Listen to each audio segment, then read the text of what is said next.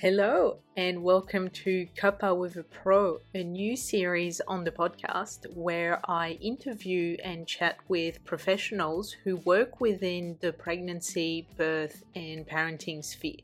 Over the next few weeks, you will see that I will alternate between Cuppa with a Pro and a woman's birth story so that there is still variety on the podcast and there will be a few health professionals coming on the podcast to chat about their area of expertise. So I hope you enjoyed this series. And to kick off this series, in this very first episode, I chat with the lovely Chloe, who is a clinical nutritionist. And the main theme of our episode is chatting about the concept of postpartum depletion. So, to help put it in perspective, Chloe also shares with us her two pregnancies and postpartum journeys, which led her onto her path of becoming a clinical nutritionist, and some really key concepts that we chat about in this episode. Is the idea that postpartum is a continuum. It never stops, actually. You are postpartum for life after you have a baby. And this is where symptoms of postpartum depletion, which Chloe will take us through what those symptoms can look like and how mainstream they are sometimes. So, therefore, those symptoms can sometimes be viewed as being a mom and being tired and exhausted. But just because we think it is the norm to experience certain things as a mom doesn't make them normal. And this is what we chat about with Chloe. And she takes us through what to look out for. And also, if you believe that this is you and that you might be experiencing postpartum depletion, regardless of when you had your last baby, then Chloe gives us some keys as to what to do and who to turn out to for help in my opinion, postpartum depletion is a concept that isn't talked about enough, and I can't thank Chloe enough for coming on the podcast and sharing her expertise with us. So I hope you can take away something from this episode and you enjoy it. You are listening to Cuppa with a Pro, a new series on the podcast Cuppa with a Doula, where I chat with professionals working within the birth, pregnancy, and parenting sphere, and we chat all about the area of expertise in the aim to try and raise awareness about very important topics that affect moms and moms to be, and also to help you to feel empowered to have the pregnancy the birth, and the parenthood journey that you want to have.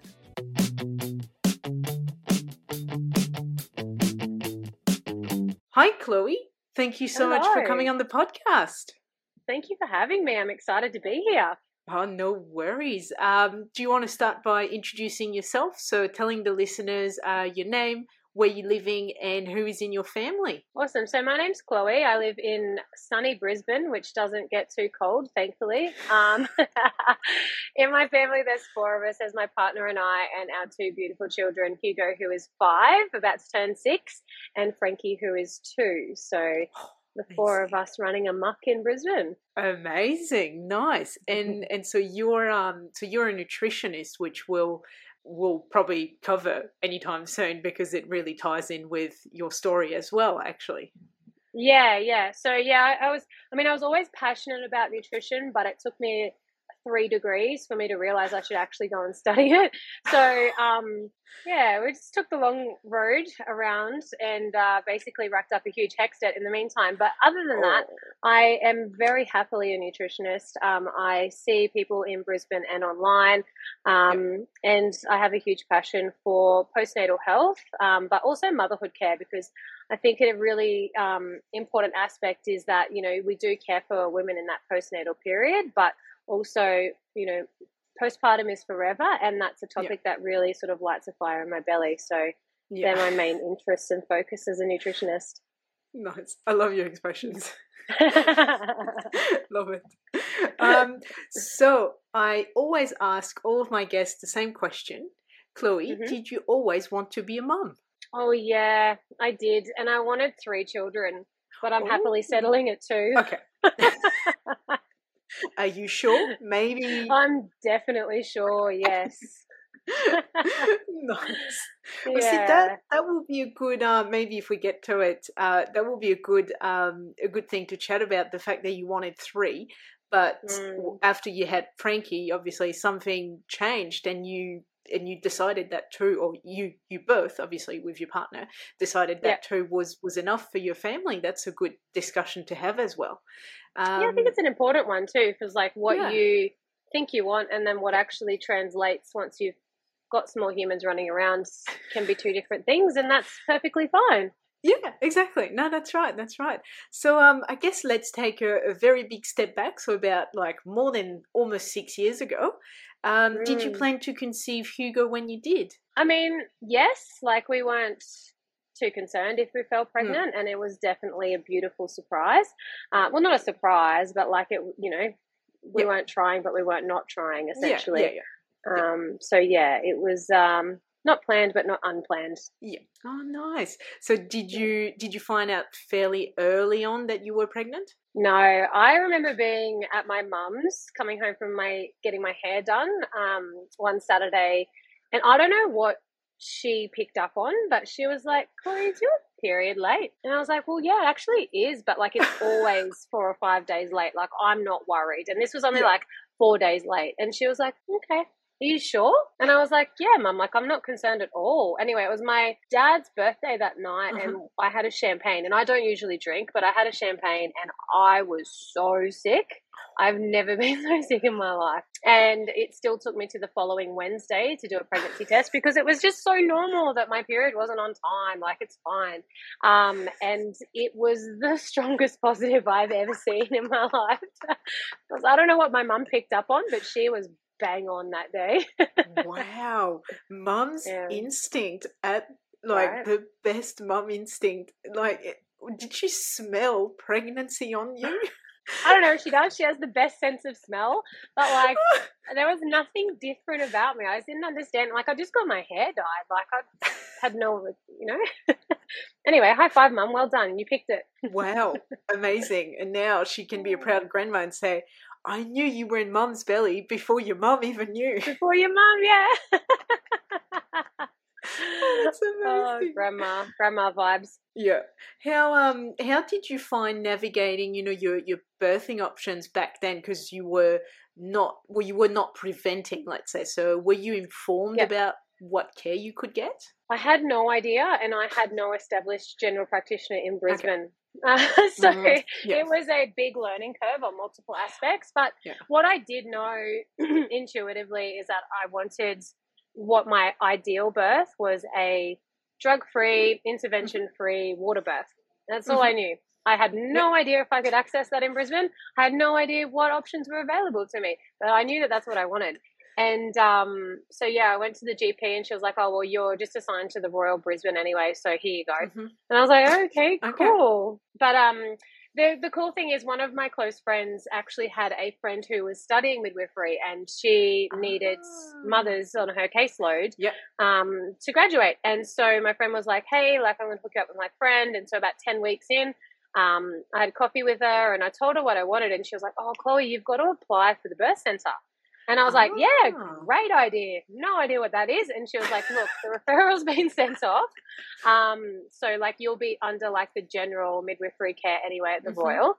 But when you go for your booking an appointment, just ask about the birth center. It's unlikely you'll get in, but like just do okay. it. And I was like, okay, yeah, great. I'll say that. So like I'm on the table and the lady's asking me about family history and I was like, hey, do you reckon you could just see if I can get into the birth center? And she was like, well, it's actually really strange because there's a sticker on your file saying birth center. Oh. And I was like, oh, cool. She was like, so let me just double check on that and I'll get back to you. And I was like, okay, excellent. And um, yeah, lo and behold, I got a text two days later saying, congratulations, you've been accepted. Oh, no way. That's amazing. Yeah.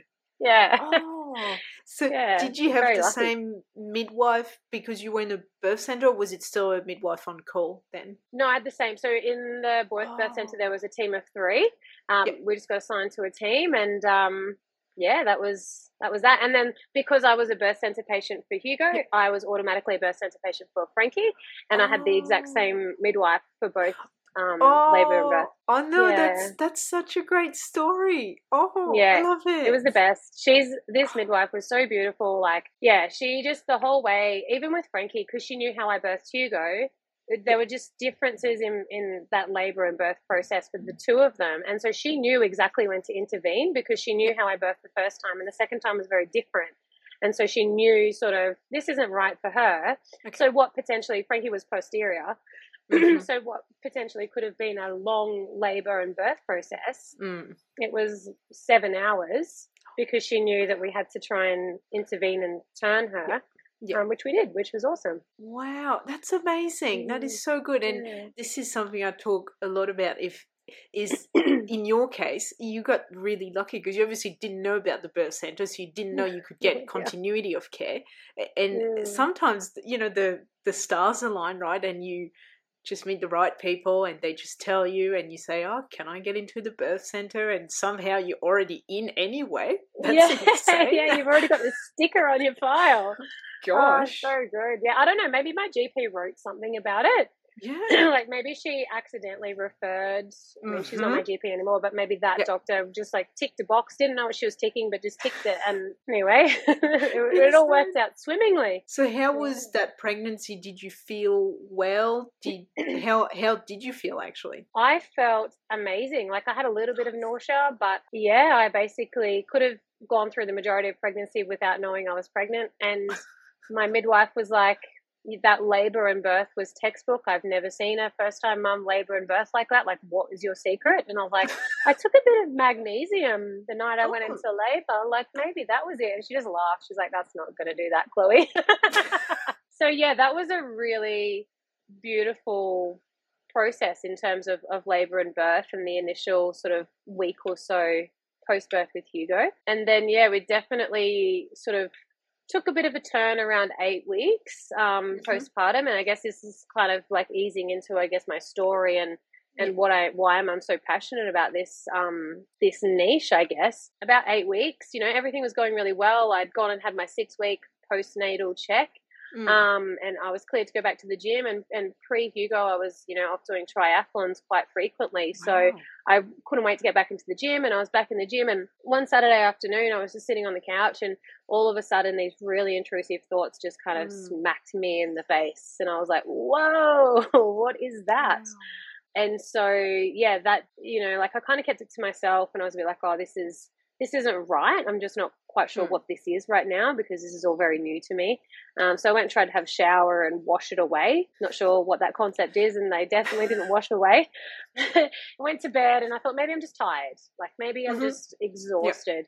Hugo slept through from four weeks, so it wasn't like I was classically awake every two hours or something like yeah. that. But they were still there on the Sunday. So I told my partner, and he was like, Look, um, and, you know, I think that the, the two of us can work through it. You're used to sort of working out. Maybe you've just kind of I don't know, lost touch with yourself. So maybe let's get you back into these sorts of things that make you feel a little bit more like yourself. And so getting back to the gym and those sorts of things, you know, were very much on our radar. But yeah, the, the Monday I went to the gym and I was, you know, fighting off tears the entire time.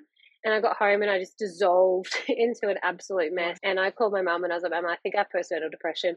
And she was like, I don't think you do. I think you're okay. And I was like, No, uh, this is not normal. I'm not sure what this is, but this is not normal. And yeah, basically from then I just set up like what I kind of termed as stepping stones. I guess I kind of visualized mm. them as stepping stones because this was mm. so, you know, stark for me to experience these symptoms. And I checked in with I, first sort of established my support network, right? So I called my mom, I called my sister in law, I called a few people just to sort of say, hey, this is going on.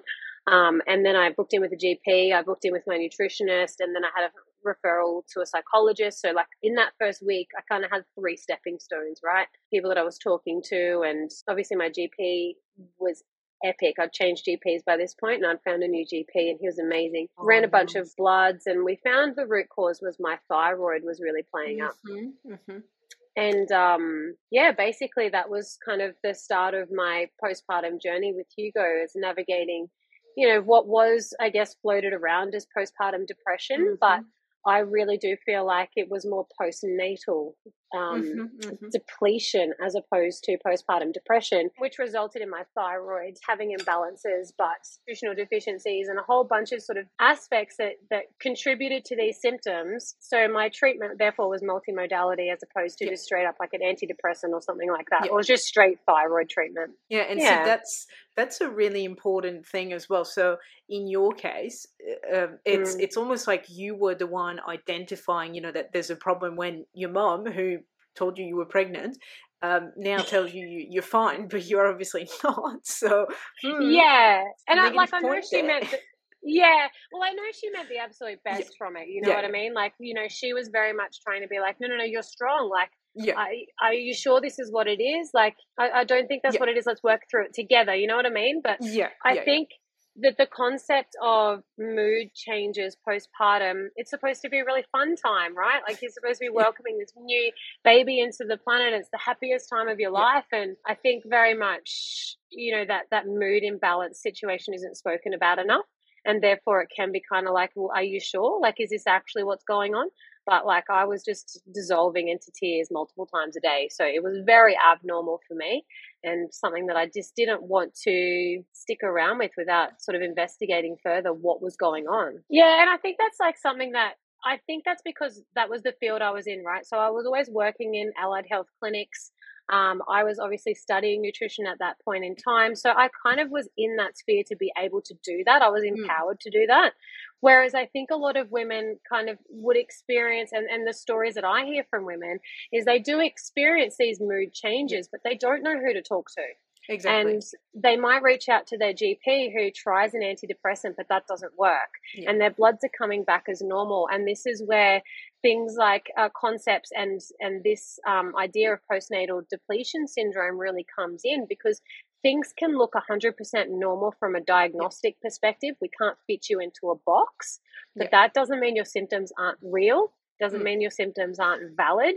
Doesn't mean that there's nothing that can be done about it. It's just that maybe there is no medication to treat at, like a symptom or an aspect of it, but there is so much that we can do and so much that we can establish in the line of a support network to be mm. able to do you know other aspects for us and, and alleviate that load as new mothers and even you know hugo's almost about to turn six and so even now like the support is still required it's just different and, and, as you said you know postpartum is not you know it's not six weeks it's not six months it's not 12 months it's forever like you're forever mm. postpartum mm. and that's a yeah. really important concept because you know the you know mental health or you know physical health like you know postnatal depletion you can experience that months and months after you've had the baby and then people go well you've had the baby like two years ago like you're fine fine but but yeah. no you you're not and that's important to say well it can still be linked to to the birth. It can be linked to you know your postpartum and and the way you know nourishment because we know that first time moms sometimes we we put our baby first. You know we eat at like 4 p.m we're eating breakfast and you know we're not we're not getting the nutrients in essentially. Yeah. we just pay for that later on basically yeah. it, at the time we go oh well that's fine that's only for you know for however long i need to do that but it can actually mm. catch up with us and that's and that's exactly what I'm guessing postnatal depletion is. 100%, yeah. And actually, I read an interesting study yesterday um, on uh, measuring fatigue in mothers up to when their child is 26 months old.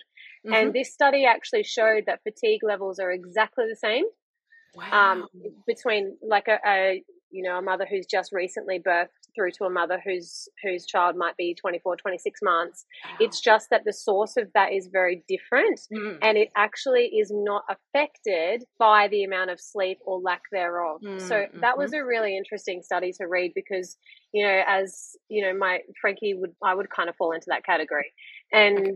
to have that fatigue level kind of validated and be like oh it's yeah. actually okay that I'm tired, but I'm still sleeping at night time. Do you know what I mean? Yeah. Like, I think mm. disseminating mm. some of this information is really important so that we don't feel like we're lacking in motherhood, that we're doing it wrong, yeah. that there's something that is, we're not doing right.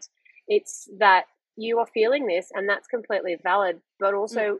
Who can support you in getting back to feeling your best? And that's, that's right. kind of a question. And it doesn't have to be one person, it might be a team of people, and that's perfectly okay as well. Exactly. Yeah, that's that thank you for saying that. That's that's exactly right because as you said, sometimes you go, well my baby sleeps at night, so I can't be sleep deprived but I mean, you know, the fatigue you get from, you know, the, the physical work of being a mom, the mental load of being a mom, and the mental load of, you know, uh, looking after your house and making sure, you know, dinner is on the table and the laundry is done and, and you know, the, the whatever is done, you know, uh, all mm. of that leads to fatigue and exhaustion. And yes, you can sleep for eight hours at night, but, you know, this load if you if it's not um, shared if it's not you know if it's if it's always let's say your responsibility and and you're not maybe you're not delegating or you've got no one to delegate to it will just eat away at at the person basically and it doesn't matter how old the baby is you know you can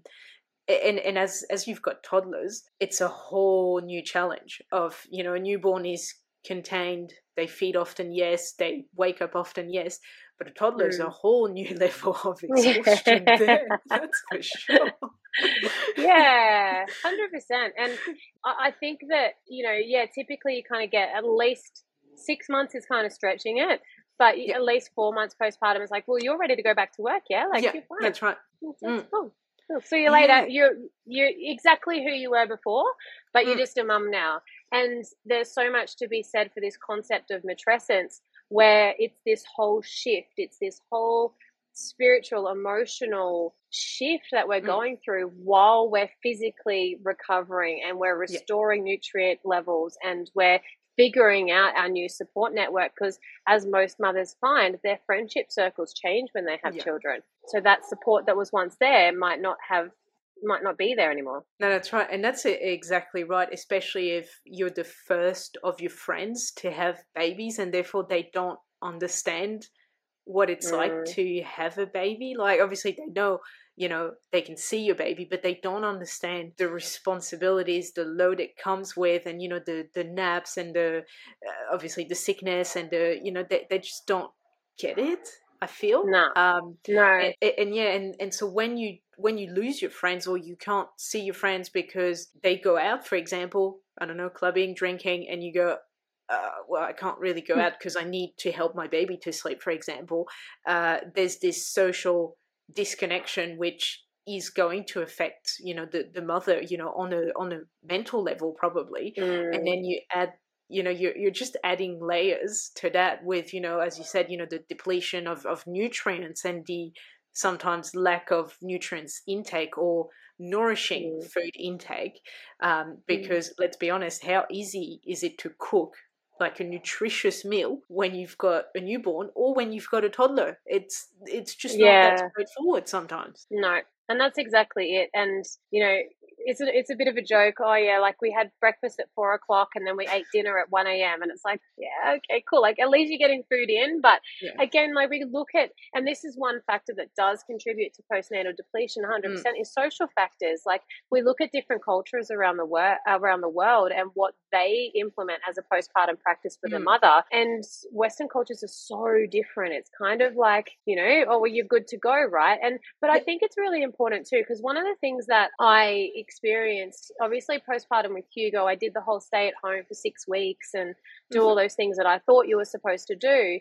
Mm-hmm. But that actually took a really huge mental toll on me. Like, I think that actually played into the establishment of this depression and this anxiety mm-hmm. that I was experiencing because I'm an outdoors person.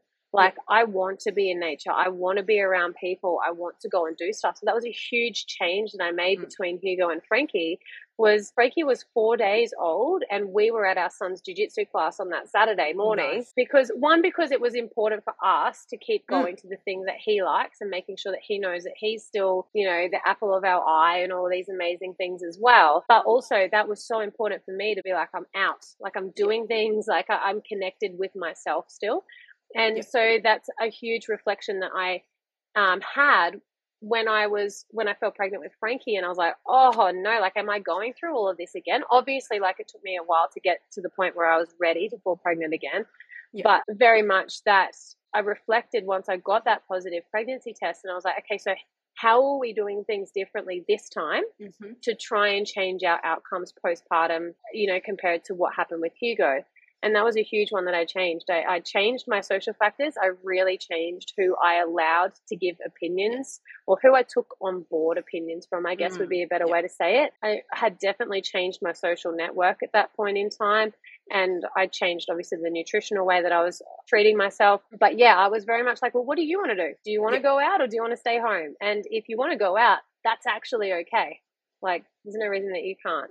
So mm-hmm. yeah, it's definitely something else that I'm passionate about is getting that that word out there that yeah. every pregnancy and labor might be different, but every postpartum can be different too. It just sort of takes us to reflect on what we truly want rather than the ideas that have sort of we're being told to accept as what you do you know like you just do yeah. that you do it. exactly and and i think you know you you mentioned this before and um this is something i've been mentioning in a few episodes now the cultures and how we're very behind as you said you know we're, we're just the way we see motherhood you know now we're, we're starting to say oh it takes a village but see, African cultures, eh, they've got it covered. Like they've, to them, when there is a new mother, an expectant mother, she's going to be surrounded by people people doing her laundry people cooking for her people making sure she's all right people making sure the kids are entertained if she's got kids and then when she has the baby well obviously the baby is going to be worn you know either it's from the mother herself or relatives people around her and the mother's mm. going to be fed and she's going to be helped and and you know and she's just never going to go oh who can i turn to for help who can i who's going to be there to look after my toddler or who's going to be there if i need to to you know go somewhere like she's just got people right and yeah. we just we're, we're, i think we're starting to get there but we mm. live in a mm. society where you know once the baby's born and you're out of the hospital or the birthing center that's it you go home okay, bye. That's it. And you're good, right? Yeah. Yeah. And you don't really get it's like, oh, you've got your six week appointment with your GP. A yeah. lot of things happen in six weeks. Like Oh, don't they? You need you need support before six weeks. Like at that point, mm. if you haven't got the support or if you don't know where to find it, by six mm. weeks there's a lot of, you know, depression, anxiety, there's a lot of you know, all of those which then lead to burnout basically or, or just yeah. not feeling adequate because we're not being supported. We're not being told where can I get support. We're not being told mm. about community health centers and maternal and child health nurses and we're not being told about, you know, I don't know, play groups and and, and places yeah. where you can meet other moms that, you know, had a baby recently or are going through the same thing as you. And we're mm. just not getting a social network and so therefore we feel isolated and we go oh we have to stay home for six weeks because you know the baby's yeah. not vaccinated and so on. That's not yeah. true. You don't have to. You do you do what works for you and that's exactly what you did with frankie. Uh, for yeah. you staying home doesn't work but don't stay home. Just do what works. Yeah 100% 100% and i think that when we start to empower ourselves more like you know i sought regular chiropractic care. I took my babies to chiropractors. Like I, I did mm-hmm. these things that may not be socially accepted as normal. Mm. But they were the things that helped me sort of know that I was doing all the right things yeah. to kind of care for us. And I just did it my way the second time. Yeah. And it might not be everyone's way, but yeah, I think once we empower ourselves with that, like it's okay to to apply your own personality to postpartum that's you know empowering enough but then also knowing that it's not just your gp that can provide care for you they do an excellent role at a lot of things but there are other professionals out there you know exercise physiologists to help you make sure that you you're physically ready and that mm. the training that you're doing is appropriate for the stage of postpartum that you're in there's nutritionists there's mm. naturopaths mm. there's there's so many people out yeah. there that can support you and I think once we get that referral network sort of built up and what works for us and we apply all these things together, then we can start to formulate a really good postpartum plan, which is, you know, something that I do with a lot of my pregnant patients. I do a postpartum planning consult at mm. around 30 weeks just to start planting ideas of like, hey, have you thought about a meal train? Have you thought about you know these aspects. What are you going to do for deep rest? Like how are you going to apply concepts of rest at a time when you should be really fatigued and not sleeping? How are you going to offer your part how can your partner support you? Because every woman wants to be supported in a different way right? Mm-hmm. um, so just these things to start talking about and mm-hmm. raise these conversations so that we're a bit more proactive for postpartum rather than reactive like oh my gosh now i feel you know awful i feel depressed all day what am i going to do about it?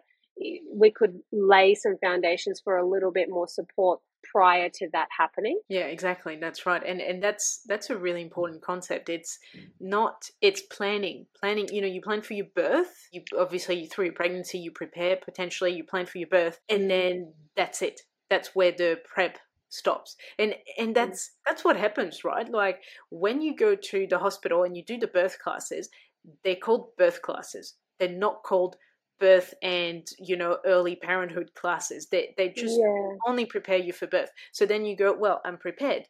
But then once that that's over you've got your baby and you go well, i don't know what to do now and, but and I've got a thermometer that I made sure I had before I left hospital. yeah, exactly. And I mean, it's it's even worse like when you're in the postpartum ward you know you can press a button and someone comes to show you you know how to latch potentially how to burp um, you know help you t- with bathing all of that but then you go mm. home and you've got none of that right and you go oh what do i do now i'm on my own and you know it's it's obviously so different when you're home. You know, in the hospital, you go, yeah, I've got this. Yeah, that's great. Yeah. You go home, everything is different, and you go, oh no, I can't do it. And, yeah, and again, yeah. yeah, where is that support at that point? You know, where it's all in the prep, it's also in the social, um, you know, the the people around us. Because you know, for example, when you're a new mom or young mom, sometimes you need your own mom there to to help you yeah. and we know that moms have sometimes different opinions and that's that can be difficult too if you want to do parenting a certain way but then your mom's like well i did this for you and obviously you turned out fine and you have to yeah. fight against that that's that's a whole other story um, mm. but sometimes it's about for example having your mom or your partner if you tell them ahead of time like oh i'd like you to cook when when I'm feeding, then that way, you know, we've got dinner sorted and I don't have to think about it while trying to breastfeed a baby but also recover and i'm bleeding a lot and and i'm yeah in pain and stuff you know um, as you said it's all about preparation and having those conversation with the people that will most likely be around you or that you want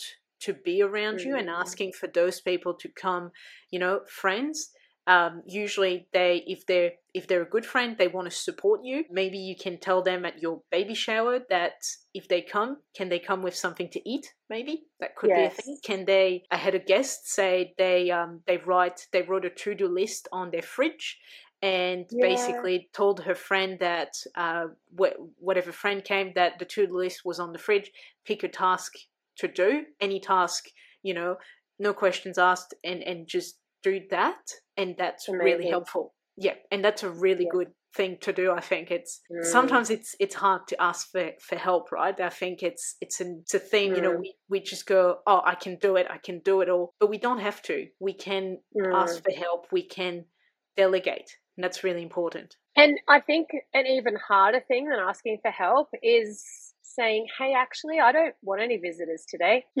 yeah, that's like, right. Hey, I want to come see the baby. Okay, thank like lovely, but I'm not up to it today. In fact, I'm probably not up to it for the first three weeks. So what I'm going to politely ask is that everyone stays home, and when I'm ready, I'll let you guys know. And it's like people get really offended about it. But mm. and again, that will look different. Like some people will want people around them all the time, and other people will you know, I just want to nest and, and be in my yep. own little baby bubble. But it's this concept of mothering the mother, you know, and holding yep. the mother so that she can hold the baby.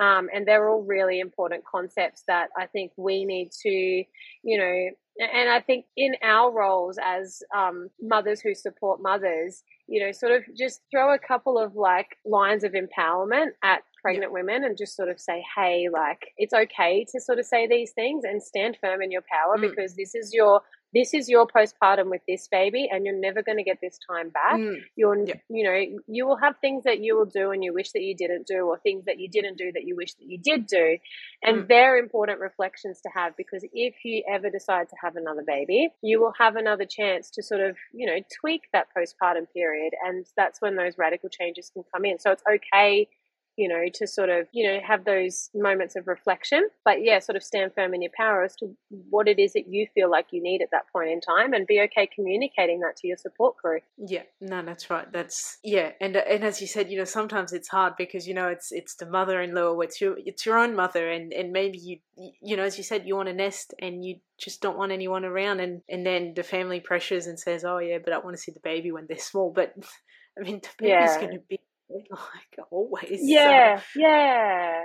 And depending on what like the birth and labor was like, like yeah. physically, you might just not want to get up. Yeah, you know, the right. stitches might be catching a little bit, and mm. you just might not want to have to navigate that situation with people around. Yeah, yeah, that's right. so, what what did you do differently between Hugo and and Frankie to to have a different postpartum? So, when this concept of postpartum depletion came about, like it, talks about all these different factors that kind of contribute to this a rise of symptoms, I guess, and and the way that you kind of develop post postnatal depletion and there's a lot of different factors that's involved in that. Obviously, it's not just one cause, but nutritional um, components is obviously a huge one that I reflected on massively between the two. Um, social factors, like we've discussed, sleep mm. and and prioritizing rest which is a massive one that like mm. you know with hugo i was walking around holding him and like oh yeah he's asleep in my arms and i'm just doing the floors now. And then i'd be like oh okay cool the floors are done and it's 8 a.m and it's like well hang on you don't have to be an overachiever at cleaning. Like it's okay. And so i definitely modified that like I our house was an absolute mess for so long um, when Frankie was born, but yeah, definitely modified like my self expectations around housework. Definitely modified my own nutritional prescription regarding supplements. Um, I was a mm-hmm. lot more empowered and proactive with blood tests with my doctor. I mean, he's my doctor is epic um, and was most happy to kind of work with me along all of it. And I didn't have to change my medication dose at all. Like things, you know, was it was a lot different the second time around. And the other biggest thing that I did was I napped, and I napped mm. a lot. I made sure Hugo was napping with us, and nice. I took guilt free rest breaks. So, yeah, there was a lot of, and, and, again, for my own mental health sake, I was out and about quite a lot. Um, Frankie had a tongue tie, and oh. um, intuitively, I knew something wasn't quite right about day three, but I didn't know exactly what that was. Um, and I kind of, my own visualization of postpartum is like you're almost like walking yourself out of a haze and the haze is kind of lifting and things become a bit clearer. So day three haze was quite a lot, but week three haze, I was like, no, nah, there's actually something wrong. And so we were offered appointments and doing sort of things. So I was a little bit busier in that respect, but I trusted my mother's intuition so much more with Frankie. And I think, again, that kind of leads into your own self care and ability to, you know, stabilize your mood and be a little bit more connected with yourself at that point in time. You trust yourself a lot more, I think. Well, mm. I hmm. trusted myself a lot more with my second than what I did with, with Hugo. What you just said made me think um, do you think postnatal depletion is also, um, I guess, uh, another factor that could lead to it is could it be also breastfeeding because obviously breastfeeding um, the baby is getting the is getting to our nutrients I guess supplies.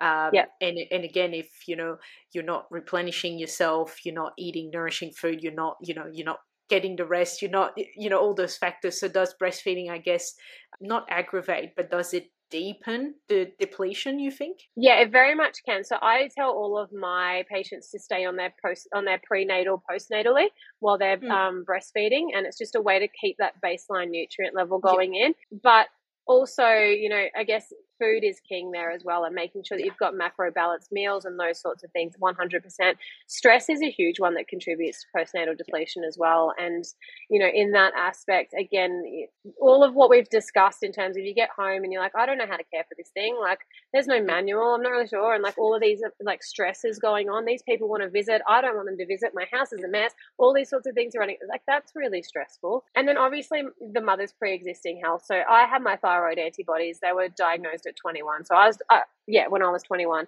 um, I was diagnosed with Hashimoto's. So I like had some pre-existing stuff going on, and we knew that the immune changes during pregnancy would likely sort of tip me over the edge. So we kind of were a little bit prepared, but I guess I wasn't prepared for the smack in the face that I got in terms of that mood change. So, in that respect, there are, you know, multiple confounding factors that kind of contribute to it. But yeah, I think there's a little bit from all of them, to be honest.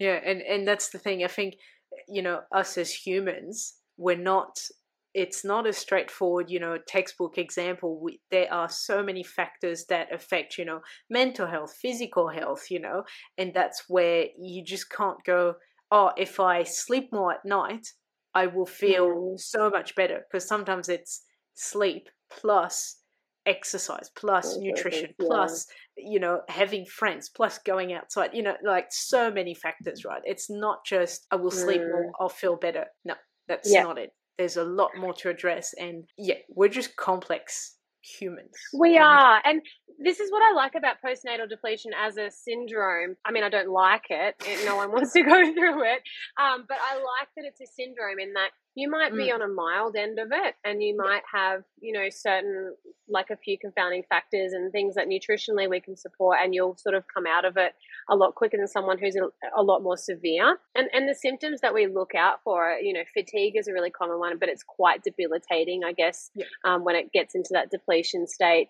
um, mood irregularities uh, mm-hmm. baby brain because our mm. the maternal brain actually undergoes like a full rewire when we're pregnant. So some aspects of it is that that reprogramming um, of the neural connections, but also yeah. you know baby brain can be nutritional deficiencies as well. Being awake when your baby's asleep is a bit of a classic one as well, like that insomnia. So yeah, there's a whole range of of symptoms that we look out for that might you might come back completely normal in bloods for like you know your iron might be a little bit low but that's all we can really find but functionally, when we look, maybe your B12 isn't quite where we need it. Maybe, mm-hmm. you know, DHA, one of the omega 3 fatty acids, isn't, you know, you're not having any, you know, fatty fish or you're not on a fish oil supplement or something like that.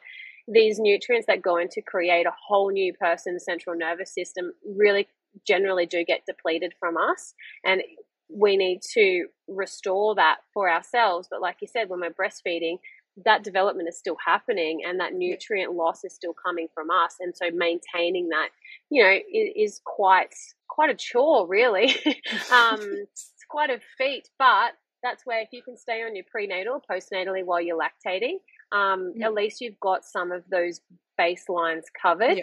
And then food on top of that is going to sort of see you in a lot better place than what mm. you know just trying to scrounge for food one-handedly across the day if you can make it and yeah. you're not nap trapped or cluster feeding.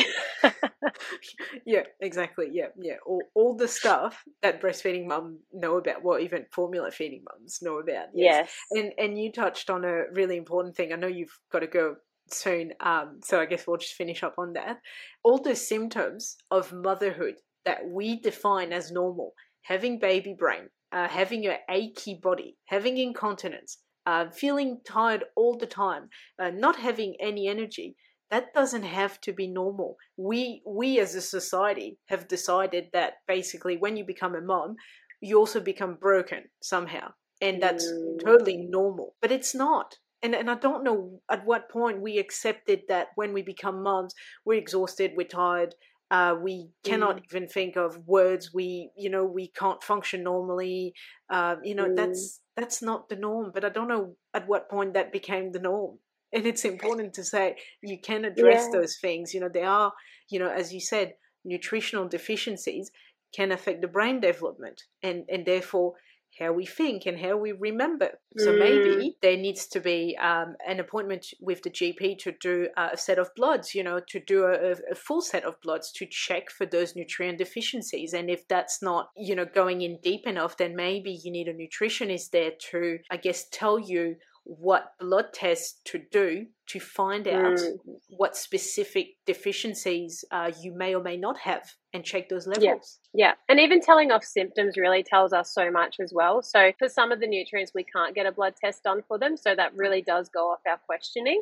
But things like B12, iron, um, mm. zinc, even copper, like a lot of these mm-hmm. nutrients we can get tested in the blood. And um, it is something that, you know, some GPs will run the best panels. Like I've seen some GPs run some very comprehensive panels, and then I've seen some flat out refuse a six week blood test. And the mother's just like, Chloe, I can't sleep. Like, I don't know what I'm doing. Like, I'm just fumbling around basically. Yeah. I really need my iron check because it was low in pregnancy, and now they're not even going to check it. And so, like, we see every aspect of that. And this is not me beating down on GPs at all because, like I said, some of them are absolutely amazing.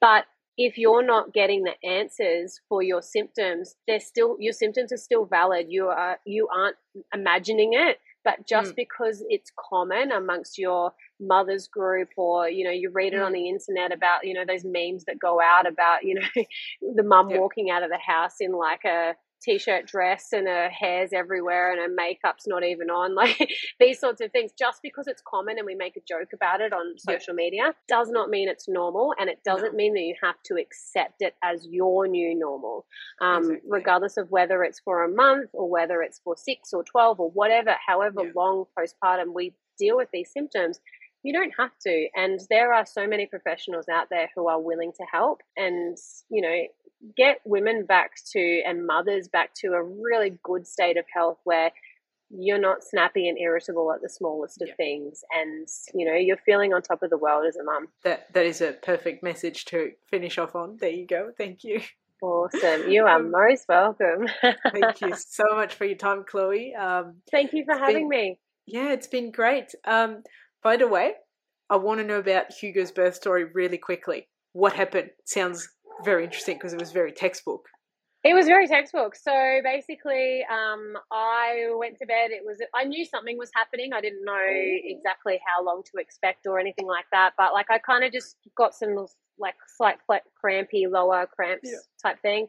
Probably about mm, eight o'clock at night and 10.45 i put myself to bed mum was like oh just go and get some sleep when you can like it's probably happening but just try and rest if you can i was like yeah okay cool thanks mum so i went and laid down and i rolled over and like a, i felt like a little trickle and i was like oh did i just try and fart?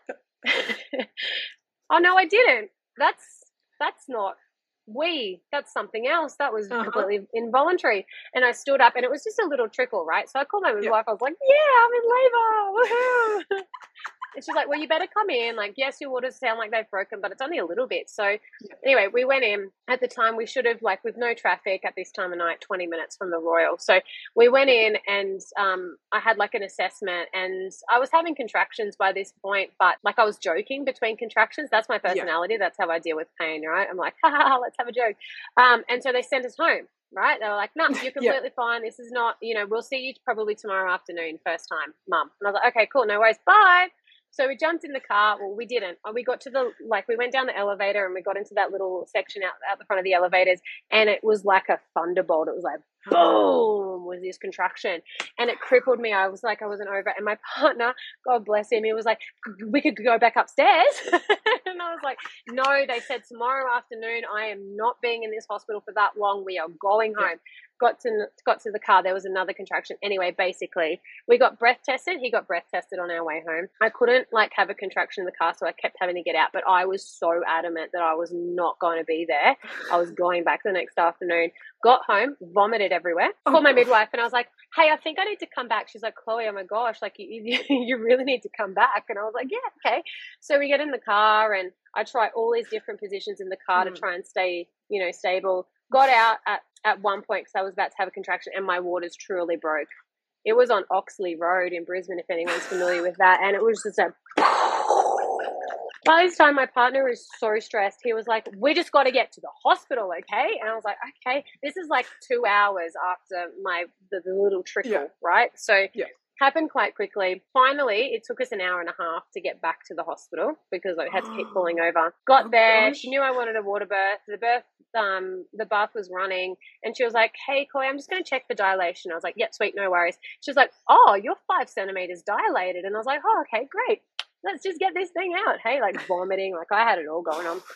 Anyway, finally, I got in the bath. I was like, I just need some like water. Like I needed something. Mm. And um, actually, I said, give me the drugs. and she was like, I know that that's not what you want. Let's try the shower. And I was like, oh man. um, anyway, ended up in the, in the bath and I was like, "Hey Tanya, I've got a push," and she was like, "Oh, honey, no, you don't. Like that's a fair while away." And I was like, okay, it's either that or I have to do a real big poo. Hey, like there's mm-hmm. something yep. going on here. And she was like, she checked for dilation. She's like, oh, you're fully dilated. All right, hang on a second. No pushing. You can't push. I got to get out of this room and go and get a witness. This is all happening very, very quickly, Chloe. and I was like, okay, cool. So she left the room, and um, and I said to my partner, I was like, I've got to push, and he goes, well, you can't. I yeah. like, well, I can't deny what's going mm. on. He was like, yeah. no, no, no, you can't. Just wait. I'll, I'll just do a little one.